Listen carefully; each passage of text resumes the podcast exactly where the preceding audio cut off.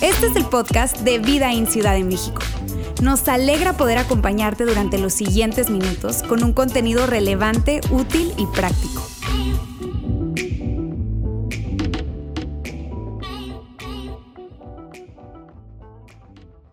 Y sabes, yo quiero ser muy, muy, muy honesto contigo desde el principio. Hoy yo no quiero eh, darte palabras mágicas, yo no quiero darte algo que tú quieres escuchar. Muy probablemente lo que te voy a decir es lo que necesites probablemente escuchar de parte de Dios.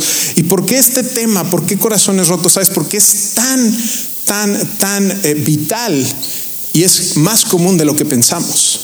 Hablar de corazones rotos es hablar de algo que te ha sucedido a ti, que me ha sucedido a mí. Y mira, no hablo solo en el contexto de las relaciones románticas. Probablemente tú acabas de sufrir una ruptura.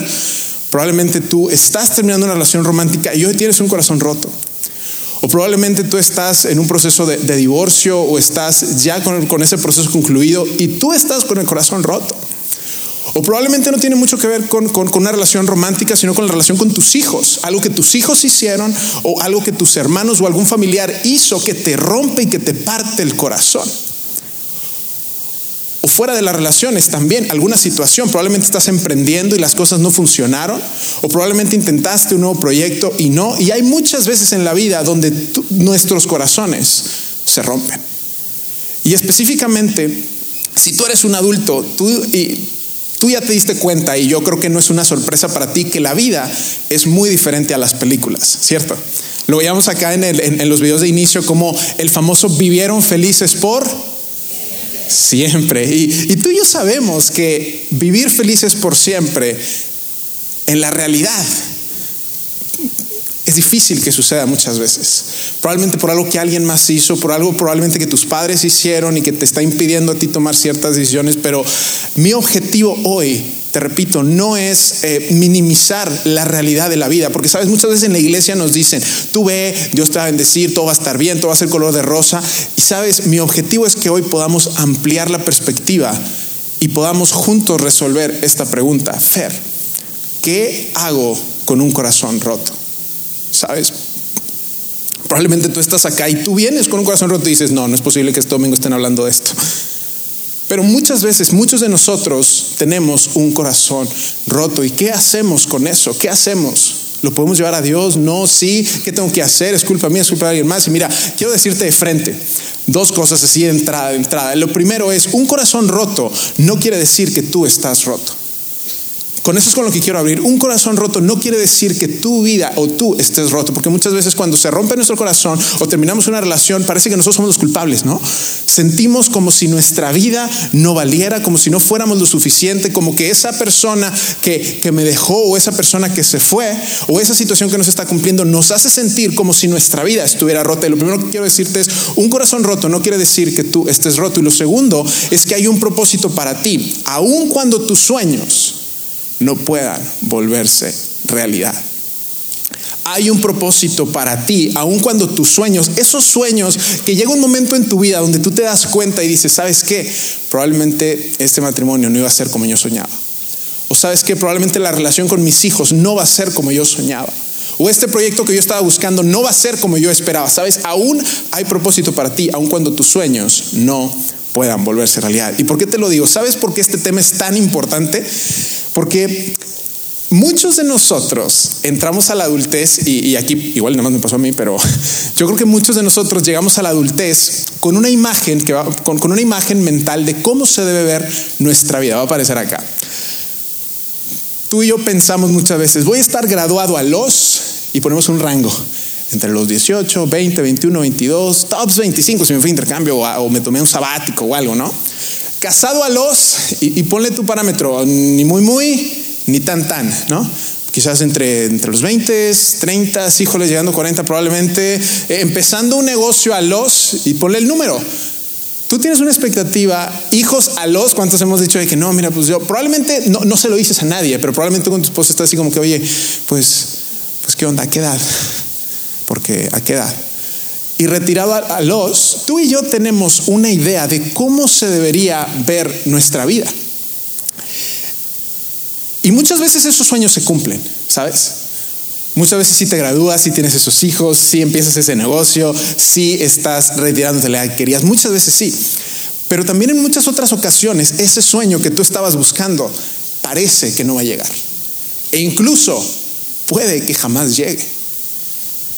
Y sabes, conforme nos vamos acercando al final de nuestra vida y conforme estamos hablando de nuestras relaciones, otra realidad que hemos encontrado, y es algo que, creo que es muy notorio, es que nadie sueña con una vida y un futuro solo. ¿Estarás de acuerdo conmigo?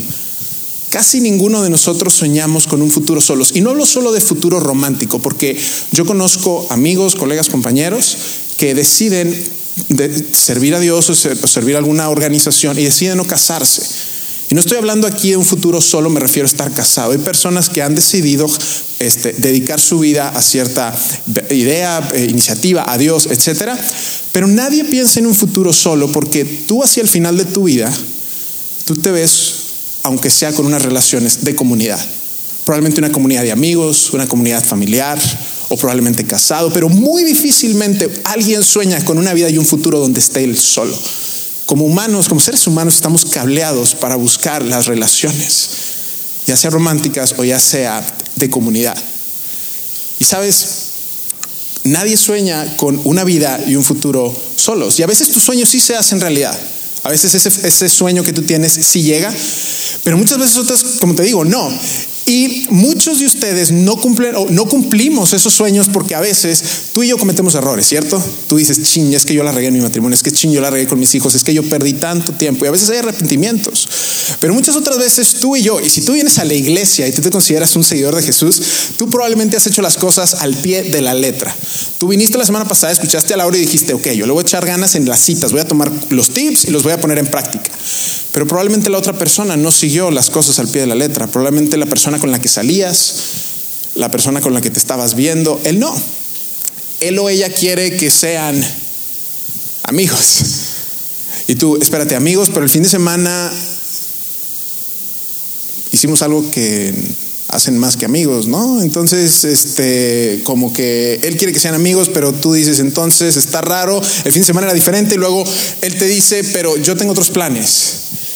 Ya no es como antes, o la famosa, la típica acá en México, ¿no? Y si nos estás viendo por acá en transmisión, te lo voy a parafrasear, una frase famosísima aquí en México que es, no eres tú, soy... Sí. Y, a veces tú estás haciendo las cosas al pie de la letra. O probablemente tu segundo matrimonio se está viendo muy similar al primero. Y muchos de ustedes dicen, Fer, un segundo matrimonio, espérate, espérate, yo quiero la oportunidad del primero. denme chance de arruinar uno, o sea, por favor, o sea, mínimo dame chance de hablar de uno, porque de repente hay otros que ya están en el segundo y yo ya estoy en una edad donde quisiera probar al menos el primero. ¿Sabes? Y para hacer las cosas aún peor, como para echarle sal a la herida muchas veces, parece que los sueños de los demás sí se están volviendo realidad. Esto nunca lo decimos, pero es algo que yo sé y soy... Digo, somos honestos y seamos honestos y en esta iglesia somos, buscamos ser auténticos todo el tiempo. Muchas veces vemos que los sueños de otras personas parecen hacerse realidad y desde tu perspectiva tú dices, oye, pero ellos lo merecerían desde mi punto de vista menos que yo. Ellos no se esperaron, ellos no están haciendo las cosas al pie de la letra, ellos no están echándole ganas, o sea, ellos, ellos no están siendo tan intencionales como yo, pero parece que sus sueños están volviendo realidad. Ellos están viviendo tu sueño. ¿Sabes? Probablemente tú eres una pareja y están buscando tener un bebé. Y ese es un sueño que tienen y, el médico les dice, ¿sabes qué?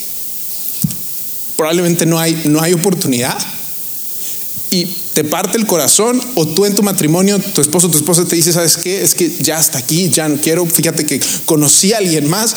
Hay momentos en nuestra vida y en nuestras relaciones que llegan para rompernos el corazón.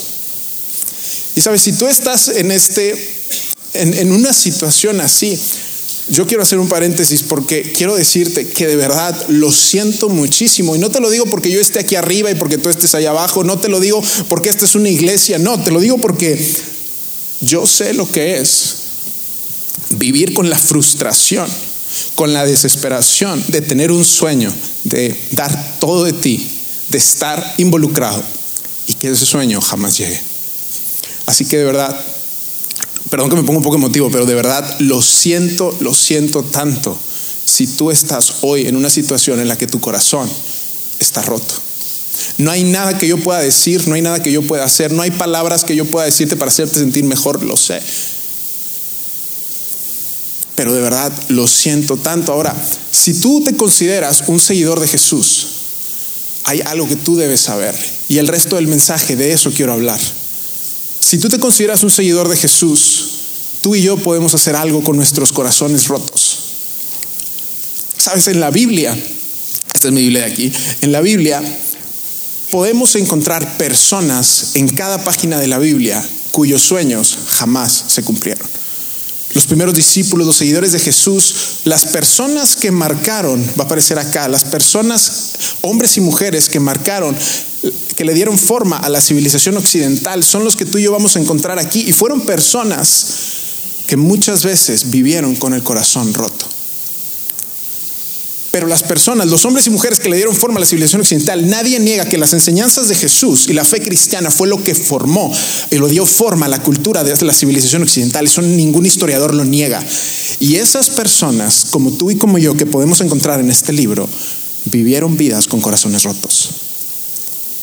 Sabes, te quiero poner algunos ejemplos. Nosotros llegamos a pensar a veces que ellos estaban malditos, pero déjame decirte que no estaban malditos porque a ellos los echaban a los leones, los perseguían, los mataban, morían sus hijos y pareciera que ellos estaban malditos, pero ellos no estaban malditos. Ellos en realidad fueron bendecidos.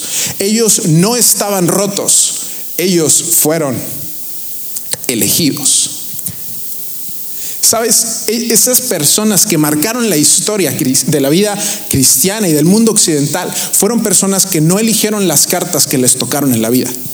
Ellos no eligieron las cartas que les tocaron, pero decidieron confiar en la mano que las repartió.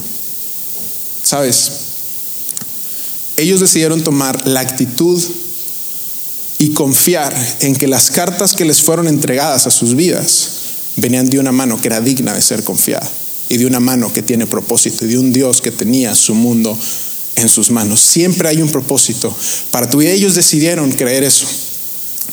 Sabes, María, la madre de Jesús, la famosísima Virgen María. Te quiero dar tres ejemplos rápidos antes de movernos a la parte práctica del día de hoy. María, la madre de Jesús. Cuando Jesús tiene ocho días de nacido, ellos van a presentarlo al templo y, y un profeta ahí le da una palabra de parte de Dios y le dice, María, en cuanto a ti, una espada te atravesará el alma. María con un bebito de ocho años y le dicen, a ti una espada te atravesará el alma, dando una visión al futuro de que Jesús iba a ser crucificado y ella iba a tener que ver a su hijo crucificado en una cruz, un hijo que no cometió ningún error, que amó a los, a los demás, que sanó a las personas, que no merecía la muerte y ella vio a su hijo crucificado. Madres que están acá, ¿puedes imaginar ver a tu hijo, quien no dañó a nadie, crucificado. Y María, espérate, no, es el post-it que me habían dado, no es el post-it que yo tenía en mi, en mi carretita de burro que dice, yo sé los planes que tengo para ti, planes para, para el bien, para el mal, para darte paz, un futuro. Dice, ese no es el post-it que yo tengo. María dice, ¿qué onda? Y antes, fíjate, un ángel cuando se le aparece, ve lo que le dice dice, tú que has recibido el favor de Dios, María, el Señor está contigo. Y pareciera ser tan contracultural. Me dices que el Señor está conmigo, sin embargo, una, una espada atravesará mi alma. Dios, ¿qué onda? ¿Y sabes la respuesta de María cuál fue? Aquí tienes a la sierva del Señor. Wow. Cuando tú lees la Biblia desde ese lente, yo creo que es muy difícil negarse a, a entender ¿Qué la motivó a hacer esto? ¿Por qué? Otro personaje del que te quiero hablar rápidamente es Juan el Bautista. Juan el Bautista fue este primo de Jesús que él preparó de cierta manera el camino a, Jesús. Él hablaba a las personas de Jesús antes de que Jesús llegara. Él fue preparando como que ese camino para él. Él tenía este sueño de que Jesús iba a llegar a quitar el, el yugo de esclavitud romano y él iba a llegar como Salvador, como Mesías, como libertador. Y esa era la idea que él tenía, un nuevo rey, un nuevo reino. Y sabes, llega un momento en la vida de, eh, Juan el Bautista donde él es arrestado por Herodes. Él está en, prisión y parecía que él ya iba a morir, su vida iba a terminar. y le dicen, oye Juan, esta era la vida que tú soñaste, este era el Mesías del que nos hablaste. Le preguntan, ¿es él el que debemos de creer o te equivocaste, Juan? Y Juan el Bautista contesta, nadie puede recibir nada a menos que Dios se lo conceda. La respuesta de Juan dice, mira, no importa que yo esté en prisión, no importa que mi vida y mis sueños y los planes que yo tenía no resulten como yo quería. Si hoy yo estoy aquí, es lo que he recibido de Dios y yo sé que en sus manos voy a estar bien. ¿Qué? Amigos, te soy honesto, a mí es me cuesta, me cuesta, me cuesta. Me cuesta una actitud así, me cuesta ver, dude, ¿cómo le haces? Dude, ¿cómo?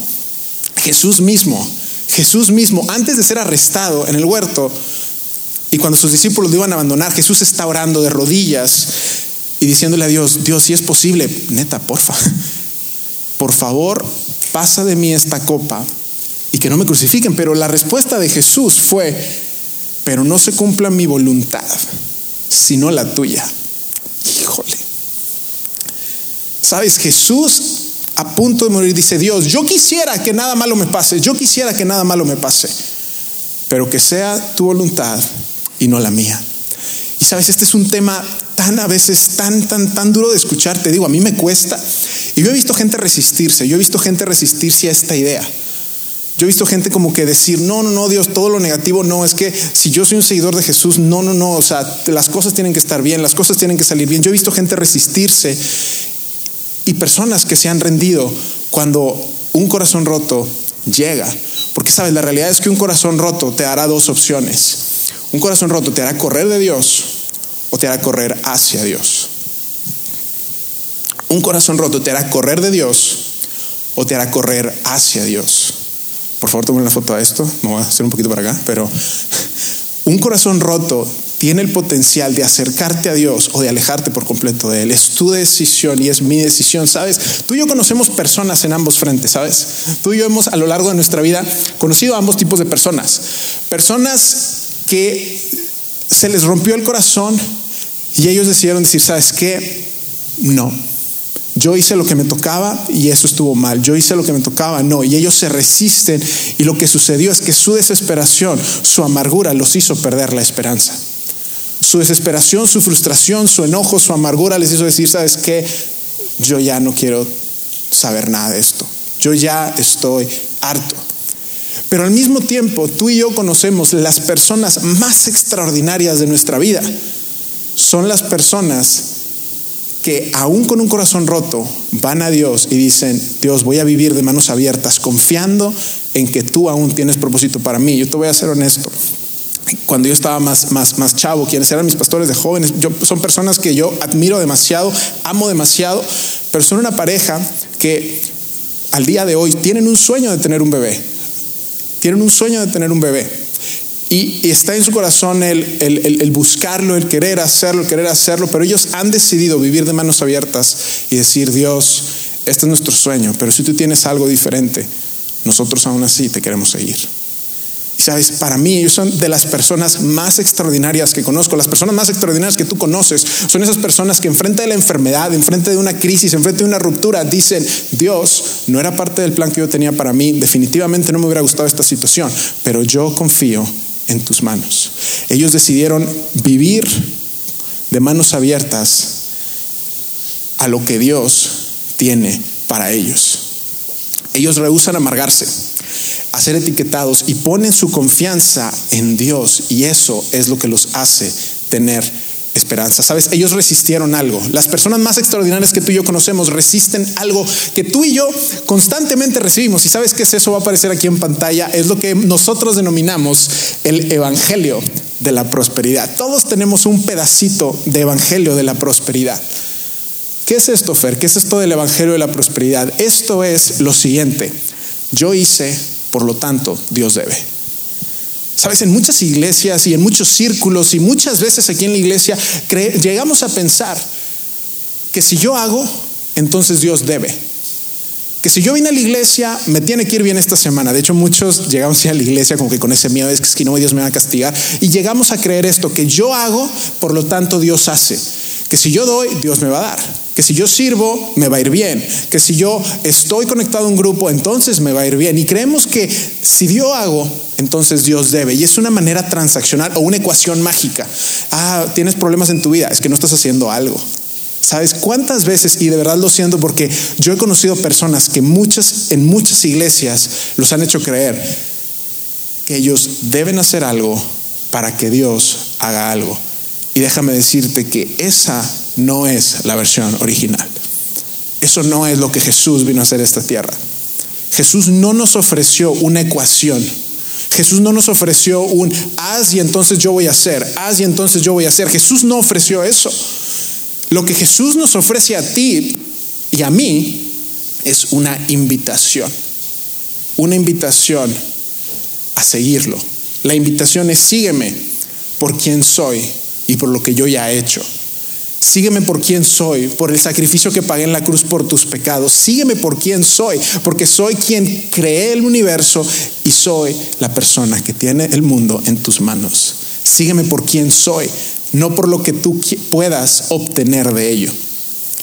¿Sabes? Y esto es de lo más difícil entender y a veces luchar dentro de la iglesia. Porque, sabes, muchas veces creemos que estoy teniendo un problema, estoy teniendo una crisis, estoy con un corazón roto, ¿qué debo hacer? Muchas veces nos preguntamos, ¿qué debo hacer? Y muchas veces en la iglesia nos dan una serie de reglas o cosas que tenemos que hacer y yo quiero decirte de verdad, lo siento tanto, lo siento tanto. Jesús nunca nos quiso ofrecer una ecuación, sino una invitación de sígueme por quién soy, por lo que soy por ti y por lo que sé que hay para tu vida a continuación. Esa es la invitación de Jesús, esa es la invitación de Jesús.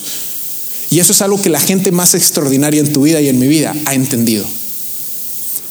Y sabes, en los pocos minutos que me quedan, yo quiero hacerlo práctico. Y para entrar a esta practicidad, quiero hablarte de una persona, del famoso David de la Biblia, el famoso rey David. Muchos hemos escuchado esta historia del rey David. Sin embargo, hay ciertas partes de su vida de las cuales no hablamos todos los días.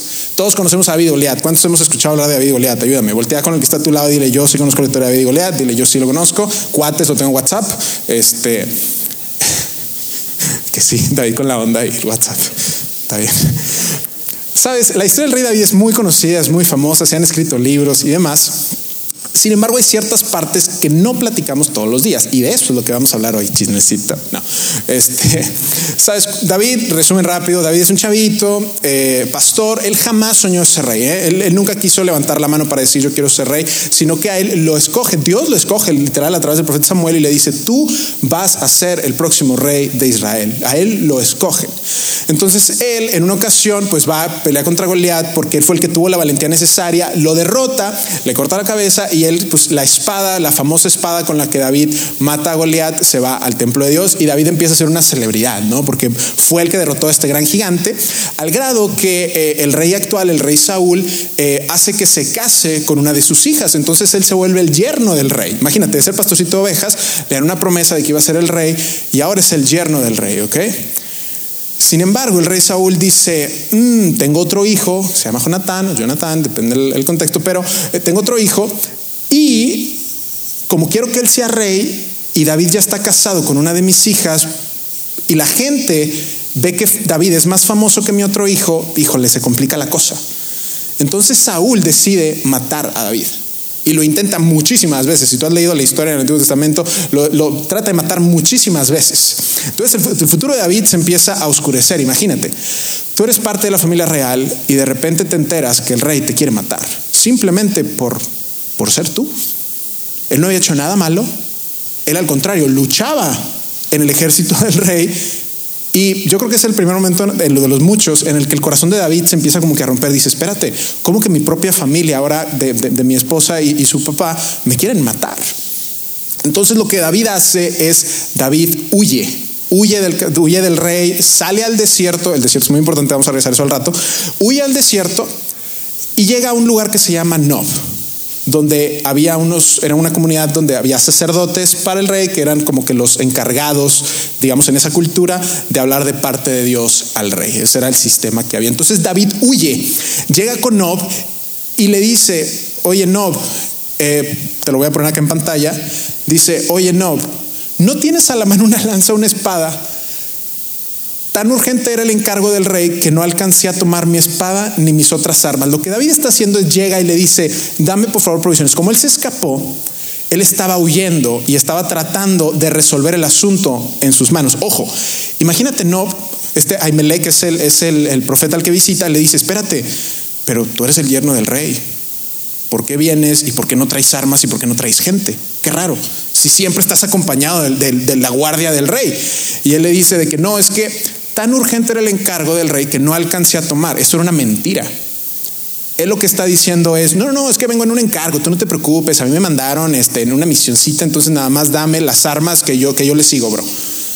Pero él se queda así como que, pues qué raro, está raro. Y él le dice, Aquí tengo la, pues bueno, si quieres, aquí tengo la espada del filisteo Goliat, a quien tú mataste. Imagínate, le da la espada que le recordó a él que Dios estaba con él cuando le hizo la promesa de que iba a ser rey. Le da la espada, pero David en ese momento está, diríamos, en México, eh, y si nos estás viendo en la transmisión en línea, es una palabra que, usamos aquí en Monterrey, se empieza a paniquear. Si has escuchado ese término, David se empieza a paniquear porque dice, me van a matar, entonces dame la espada porque me tengo que defender, necesito arreglar yo esto por mi cuenta. Y David, le dice, dámela, dijo David, es la mejor que podrías ofrecernos. Él no está pensando en que Dios está con él, él está pensando en necesito huir, necesito arreglar, necesito manipular aquí medio las cosas para yo poder huir. Y luego se va, Saúl se entera de que lo visitó y Saúl llega con Ahimelech y le dice, ¿por qué estás ayudando a David? ¿Por qué estás conspirando en contra de mí? Imagínate, el cuate ni la debe ni la teme. Y lo que Saúl le dice es, ¿por qué tú y el hijo de Isaías, este es David, conspiran contra mí? Le reclamó Saúl. Le diste comida y una espada también. O sea, ¿por qué lo estás ayudando? y le responde, consultaste a Dios por él para que se subleve y me aceche como en realidad está pasando. Eso no estaba pasando. David solamente estaba huyendo para que no lo mataran, pero Saúl quería un motivo. Entonces, ¿de qué? ¿Por qué lo estás ayudando? Ahimelech le contesta y le dice, espérate, que es tu yerno, por Dios, o sea, es tu yerno, como típico drama de novela, ¿no? Así como que uno escucha una cosa y otro dice otra cosa y de que espérate, es tu yerno, pues lo voy a ayudar porque es el yerno del reino, le voy a decir que no, ¿estarás de acuerdo conmigo? Y él le dice, te llegó la hora. Ahimelech replicó el rey, y no tan solo a ti y a toda tu familia. Entonces Zoe, que era uno de los que estaban en la guardia del rey, se lanzó contra ellos y los mató. Aquel día mató 85 hombres que tenían puesto el efod que eran los sacerdotes. Luego fue, no solo los 85, el pueblo de los sacerdotes y mató a filo de espada a hombres y mujeres, niños y recién nacidos, hasta los bueyes, asnos y ovejas. Damn, boy. Saúl manda matar a todo el pueblo que estaba ahí. Y de repente uno logra escapar y va con David y le dice, cuéntame, ¿qué pasó? Y llega y le cuenta y David dice, yo tengo la culpa de que hayan muerto todos tus parientes. Imagínate David por haber mentido, por tratar de resolver el asunto en sus manos, por huir y buscar mentir acá para que lo, lo dejaran simplemente escapar y matan a todo un pueblo. Sin duda, una decisión de la que él pudo aprender. ¿Por qué? ¿Por qué te lo digo así? Porque sabes, el tiempo pasa. David se convierte en rey. Y luego David siendo rey, una historia también muy famosa es que él pierde la autoridad moral con sus hijos por un amorío que tiene con Betsabé. Y nuevamente en ese amorío, él quiere tomar cartas en el asunto, nuevamente quiere manipular los resultados porque él se acuesta con una mujer casada. Y lo que hace es, para poderse casar con ella, manda a matar al esposo, que era uno de sus generales. Imagínate. Entonces David empieza a manipular las cosas y como consecuencia, uno de sus hijos o el bebé que estaba, eh, estaba embarazada muere. Y David ahí le cae el segundo 20 de que, híjole, yo estoy moviéndole a mis cosas, yo estoy tratando de hacer lo que yo quiero de acuerdo a, a mis sueños, a mi plan de vida, lo que yo quiero hacer, y está acabando mal. Y sabes, este momento en la vida de David que quiero que hablemos brevemente a continuación, David, definitivamente un terrible padre, tiene este amorío, ya tiene 60 años. David en esta parte que vamos a ver a continuación, David ya tiene 60 años. Y está en un momento de su vida en la que uno de sus hijos, llamado Absalón, decide rebelarse y robarle el reino. Durante cuatro años su hijo conspira en su contra, bien Game of Thrones la cosa.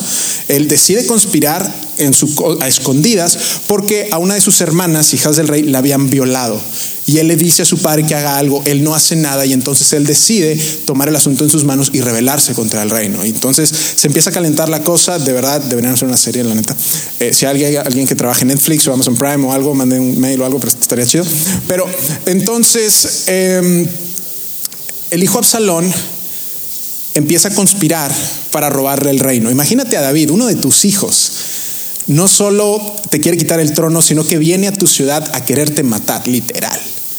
Uno de sus hijos, imagínate, David con el corazón roto todavía, uno de sus hijos dice, ya no quiero que papá sea el rey. Entonces lo que David hace es, ya entendiendo que ya no quiere manipular las cosas de cierta manera, él dice, ok, mi única responsabilidad como rey es salvar al pueblo que tengo y él decide abdicar. Él decide renunciar al trono y salir de la ciudad de cierta manera. Sale de la ciudad y esta parte que en la que estamos llegando a esa historia es esa parte donde decide abdicar y se está yendo. Y entonces dice en segunda de Samuel, todo el pueblo lloraba gritos mientras David pasaba con toda su gente. David lo que estaba haciendo era saliendo de la ciudad con toda la gente, dejando el trono, porque él decía, si llegan y aquí estoy, va a haber una guerra y nos van a matar a todos. Mejor yo huyo, o bueno, abdico, me voy y que el ejército llegue de mi hijo y aquí ya haya paz al final, que él se quede ya con todo. Entonces, Continúa, todo el pueblo lloraba gritos y cuando el rey cruzó el arroyo de Cedrón, toda la gente comenzó la marcha hacia el desierto. David de 60 años, regresando al desierto, donde cuando era joven huyó de Saúl. Qué interesante, ¿no? Años después, él regresando nuevamente al desierto, pero muy probablemente con una actitud y una mentalidad muy distintas a cuando se había paniqueado cuando era joven. Y sabes, entre ellos, continúa el texto, se encontraba también Sadoc con los levitas que llevaban el arca del pacto de Dios. En, ese, en, la cultura eh, de ese tiempo, el arca de Dios significaba el favor de Dios, en dónde estaba o con quién estaba Dios. Entonces Sadoc lo que dice es, el rey se está yendo, vamos a llevarnos el arca como una manera de manipular otra vez a Dios de Dios, si el arca está con nosotros, nada nos puede pasar. Imagínate que era como un amuleto de la suerte, para, para muchos así lo, lo, consideraban, como un amuleto de la suerte. Entonces él dice, rey, vámonos, pero vamos a tenernos el arca, vámonos, vente, vente, vente, vente. Y la respuesta de David en este momento es lo que aplica para ti y aplica para mí. ¿Por qué me tomé todo el tiempo de elaborarte la historia? Porque lo que David dice a continuación es lo que ilustra las cosas prácticas que tú y yo podemos hacer cuando se trata de un corazón roto. David le contesta. Luego le dijo el rey al sacerdote Sadoc, devuelve el arca de Dios a la ciudad. Le está diciendo, este amuleto que te quieres traer, esta manipulación que quieres hacer, regrésala a la ciudad. Y continúa y dice, si cuento con el favor del Señor, Él hará que yo regrese y vuelva a ver el arca y el lugar donde Él reside. Aquí David dice, ya no voy a manipular a Dios, ya no voy a tratar de buscar mi manera, mi manera de encajar mis sueños, mi manera de forzar de cierta manera las cosas, regrésala. Si Dios quiere, Él hará que yo regrese. Y continúa, pero si el Señor me hace saber que no le agrado, quedo a su merced y puede hacer conmigo lo que mejor le parezca. La actitud de David es, regresa, yo ya no voy a negociar con Dios. Al contrario, voy a confiar en que mi vida está a su merced y Él va a hacer conmigo lo que mejor le parezca. Él decidió dejar su, su, vida en las manos del Padre. Él ya había intentado durante muchísimos años buscar que las cosas fueran a su manera. Y había encontrado que los resultados eran tristeza, amargura, decepción, rupturas familiares, rupturas relacionales y muerte últimamente. Y él dice, ya me cansé de eso, no quiero eso. Y continúa el texto. Entonces Sadoc y Abiatar volvieron a Jerusalén con el arca de Dios y allí se quedaron. Ellos regresan y fíjate lo que hace David a continuación. David por su parte subió al monte de los olivos donde Jesús muchos años después iba a estar anunciando la buena noticia de Dios, llorando con la cabeza cubierta y los pies descalzos, con un corazón completamente roto. Con un corazón roto. Y David llega ahí y él dice, llévate el arca porque yo, mi vida depende completamente de lo que Dios quiera, no de lo que Dios quiera. Sabes, David decidió no abandonar a Dios, aunque parecía que Dios lo había abandonado a él. Porque es cierto que Si un hijo te quiere robar el reino, cierto que pareciera que Dios te ha olvidado después de tantos errores, pudiera parecer que Dios ya te quitó de la lista. ¿Cuántos nos hemos sentido así? Que a veces Dios parece que nos quitó de la lista por cosas que hemos hecho. Y aquí Él dice, yo voy a seguir confiando en Dios y que Él haga conmigo lo que Él quiera. Aunque parezca que por mi corazón roto Dios me abandonó. Muchas veces cuando tú y yo tenemos el corazón roto es fácil pensar que Dios se alejó de nosotros. Pero sabes, David no ancló su fe, va a aparecer aquí, no ancló su fe a la realización de sus sueños. Él no dijo, yo voy a creer en Dios siempre y cuando Dios me cumpla mis sueños. Él no ancló su fe a eso. ¿Sabes? Porque anclar tu fe a la realización de tus sueños es una fe que es muy frágil.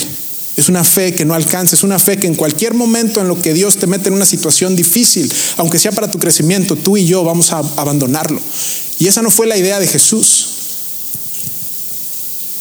Eso no alcanza, Él no ancló su fe a la realización de sus sueños. Sabes, muchas veces esto puede hacer que tú y yo podamos perder la esperanza. Y la invitación para ti y para mí es la siguiente.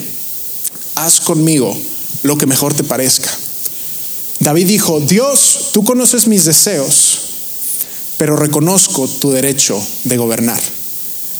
Sabes, la verdad es esa, la verdad es que David en ese momento y muchas personas, Jesús, sus discípulos, se mantuvieron fieles por lo que Jesús ya había hecho por ellos. Y David se mantuvo firme por lo que Dios ya había hecho por él, por quién era Dios y por quién era él. Jesús poniéndose hueso y carne, viniendo a este mundo a morir por tu vida, por mi vida, a demostrarnos que nos ama tanto, que estuvo dispuesto a vivir la peor vida posible y la, y la peor muerte a pesar de haber vivido la mejor vida. Jesús fue el ejemplo de la mejor vida vivida y a la persona que más injustamente asesinaron. Pero ¿sabes por qué lo hizo? Lo hizo por ti, lo hizo por mí y para demostrarnos que la realización de nuestros sueños no importa tanto como tu fe y tu relación con tu Creador. Y esa es nuestra señal. Yo creo que esta historia de David ilustra tan bien cuál debe ser tu señal y mi señal cuando llegan esos momentos o cuando hoy estás viendo con un corazón roto. Nuestra señal y la invitación que nos haces es Fer. ¿Qué hago con un corazón roto? Te quiero resumir aquí mi respuesta a la luz de todo lo que hemos hablado.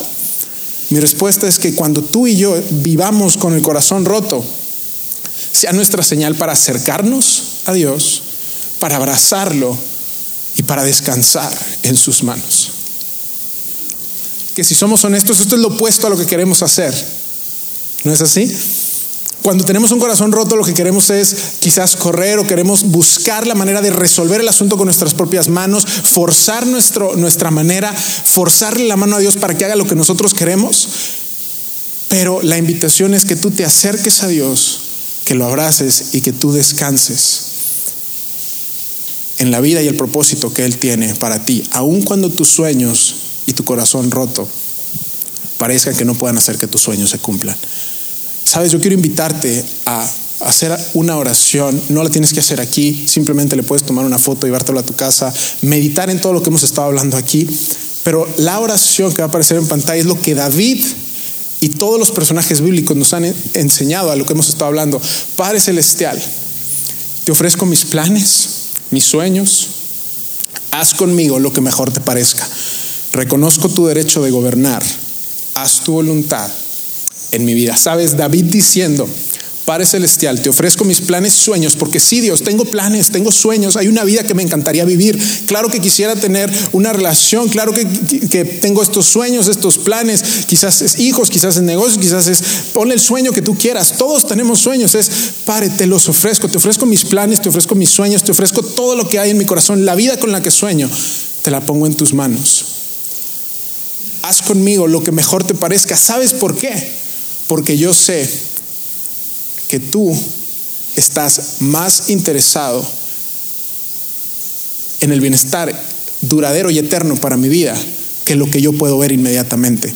Dios, Dios te ama tanto que tiene una vida mejor de la que tú puedas imaginar para ti. Yo lo he vivido tanto, amigos míos lo han vivido tanto en esta iglesia, hemos hablado de esto muchísimo y por eso lo continuamos haciendo es, haz conmigo lo que mejor te parezca. Reconozco tu derecho de gobernar, reconozco que tú eres Dios, reconozco que tú conoces el pasado, el presente, el futuro, que tú conoces lo que es mejor para mí en este momento y lo que es mejor para mí el día de mañana. Yo reconozco tu derecho de gobernar y por favor, Dios, haz tu voluntad en mí. ¿Sabes por qué? Porque la voluntad de Dios es buena, es agradable y es perfecta. Que tú y yo podamos confiar en que la voluntad de Dios es buena, agradable y perfecta. Esta es la oración que David hace de cierta manera y que es la invitación para que tú y yo podamos hacer. Y sabes, yo quiero invitarte a que tú puedas platicar con Dios ahí donde estás. En un momento va a pasar la banda, van a pasar los músicos. Vamos a cantar una última canción antes de cerrar la reunión, pero es mi invitación para ti, es mi deseo para ti, que tú puedas conversar con Dios. Que puedas quizás leer la, letra en pantalla, meditarla y, y hablar de lo que está rompiendo tu corazón. Y que tú puedas tener una conversación privada ahí con Él. Y que tú puedas decirle, Padre Celestial, pongo mis sueños en tus manos, reconozco tu derecho de gobernar haz tu voluntad en mi vida. Te voy a invitar a que te pongas de pie y que me permitas orar. Padre, gracias porque nos das el recordatorio de que tu gracia, tu amor por nosotros es más que suficiente, que tu gracia es lo que hace que en medio de situaciones que llegan a rompernos el corazón, en medio de situaciones que, que, nos, que nos impactan para hacernos creer y darnos cuenta de que probablemente muchos sueños ya no lleguen que cosas que habíamos pensado probablemente ya no lleguen. Hoy queremos traerlos y ponerlos en tus manos. Queremos confiar en que tú aún tienes un plan, un propósito y una voluntad buena, agradable y perfecta. Dios, gracias porque podemos hoy leer la vida de tantas personas, de, de, María, la Madre de Jesús, de Jesús mismo, de Juan el Bautista, de David, Dios, que, que nos hacen recordar que tu favor, que tu amor, que tu cuidado hacia con nosotros no se limita solamente a nuestro bienestar y a la realización de nuestros sueños, sino que muchas veces tú tienes un propósito aún en el dolor, que tú tienes un propósito aún en corazones que están rotos.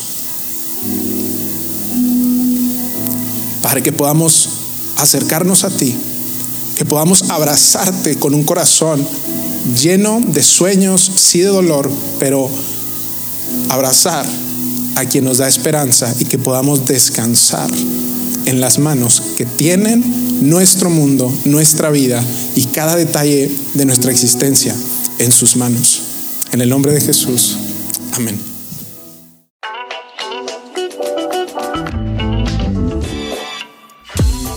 Conectado a los contenidos de Vida en Ciudad de México a través de nuestro sitio web y de las redes sociales. Muy pronto estaremos de vuelta con un nuevo episodio.